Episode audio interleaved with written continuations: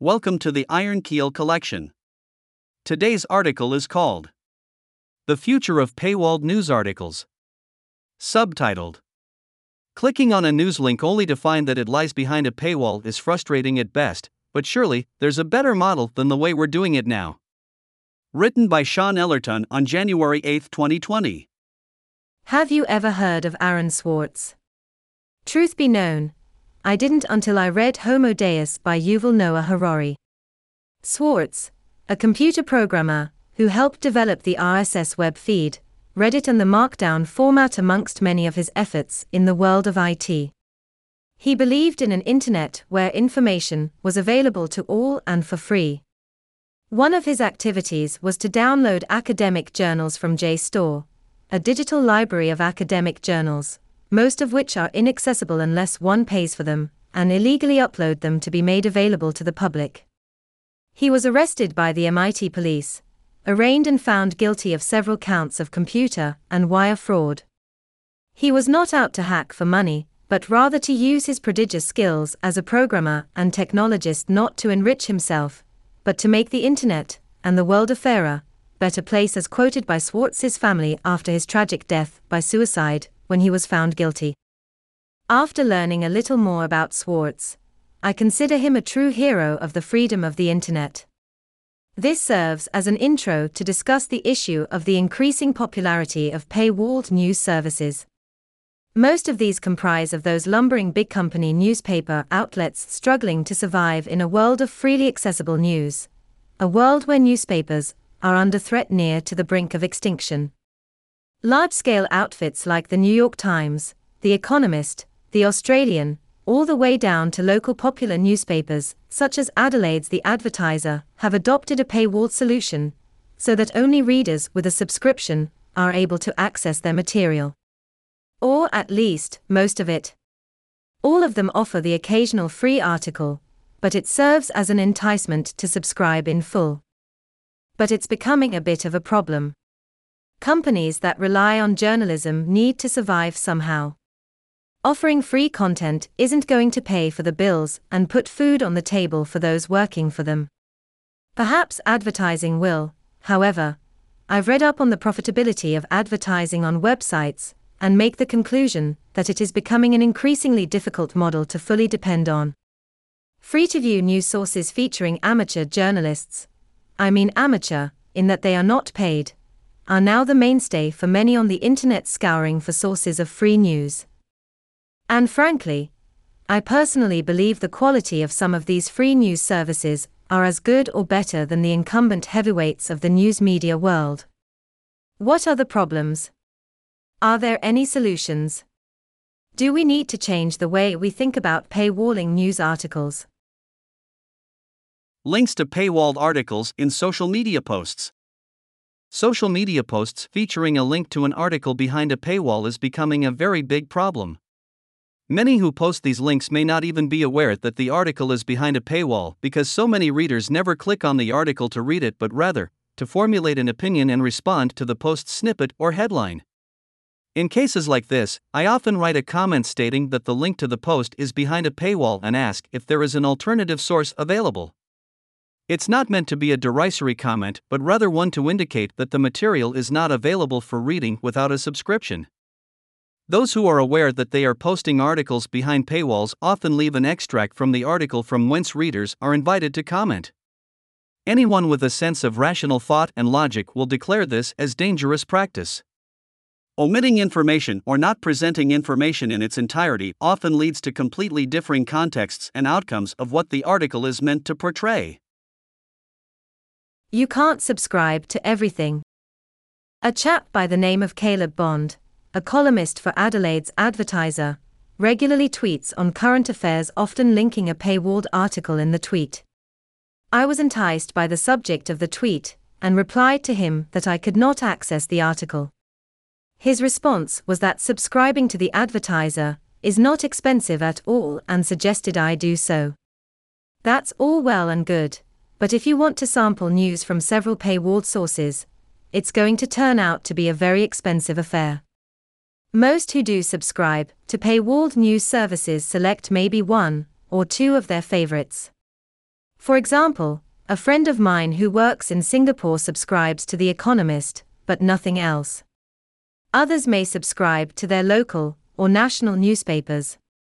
Most of us, nothing at all. Subscribing to multiple news services is not a financially viable option for many. Slipping back into the age of newspapers.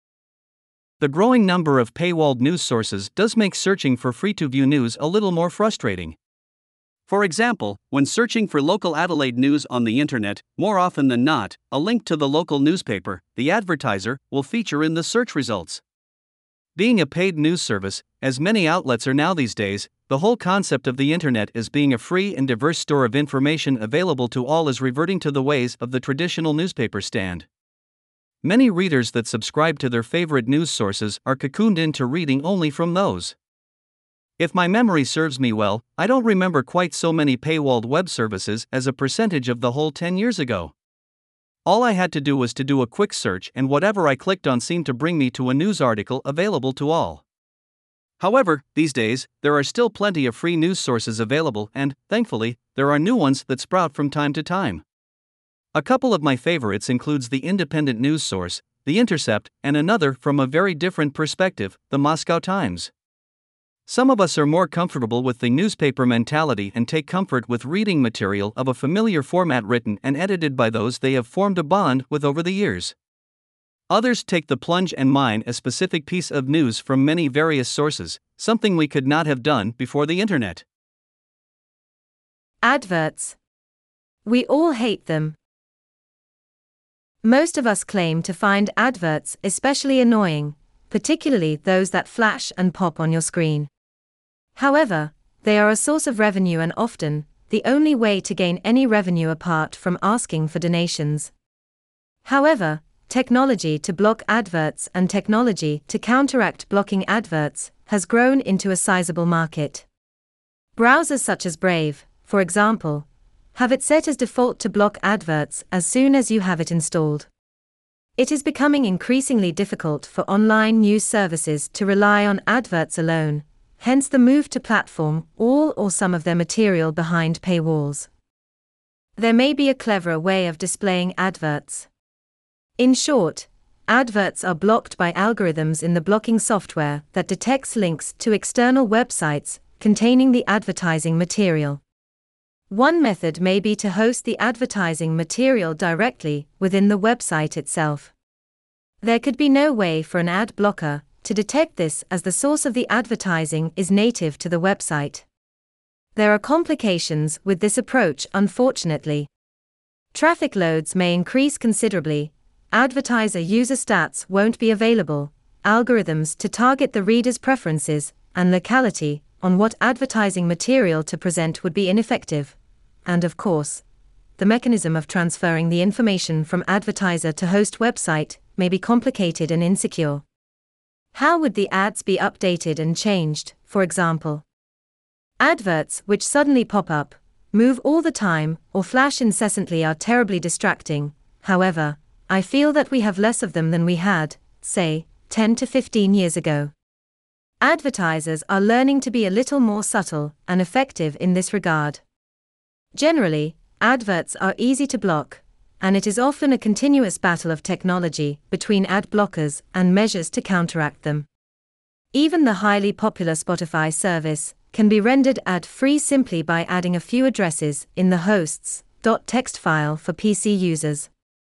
As an alternative to forced advertising, a favorable option for many is to offer advert free services for a small subscription fee many paywalled sites can be skirted around. It doesn't take long to find out how to bypass a paywalled site. For many paywalled sites, it only involves opening a browser in private browsing mode, such as incognito mode, like in Chrome, to do so. Other sites are a little more sophisticated and takes a little more technical know-how. News services that rely on paywalls are constantly fighting the battle on preventing unauthorized access to their articles. It is not an encouraged practice and, of course, constitutes a form of stealing. However, I highly doubt that the police will come knocking on the door. Paywalled services encourage pirating.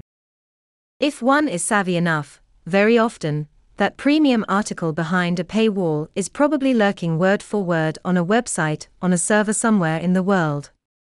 Martyrs for the freedom of information, like Swartz mentioned in the beginning of the article, are in plentiful supply and have no hesitation in uploading material for the public to read for free. It is not a desirable outcome and is basically stealing, but facts are facts. Much like the academic journals in JSTOR, if material is hiding behind a paywall, all the more motive for it to be distributed by piracy. On a personal note, regarding academic journals, if the university is publicly funded, I am of the opinion they should be made freely available. Perhaps a solution that will work in the future. The pay on demand model could work effectively but requires the adoption of a better way to pay for it. Asking readers to supply credit card details is not going to work. Who's going to whip out their credit cards to read one article? Direct debits to your bank through instant services like WeChat or Alipay, both used extensively in China, would be undesirable as well. Although quicker than a credit card, many of us don't want to create small transactions against a bank account for viewing one article.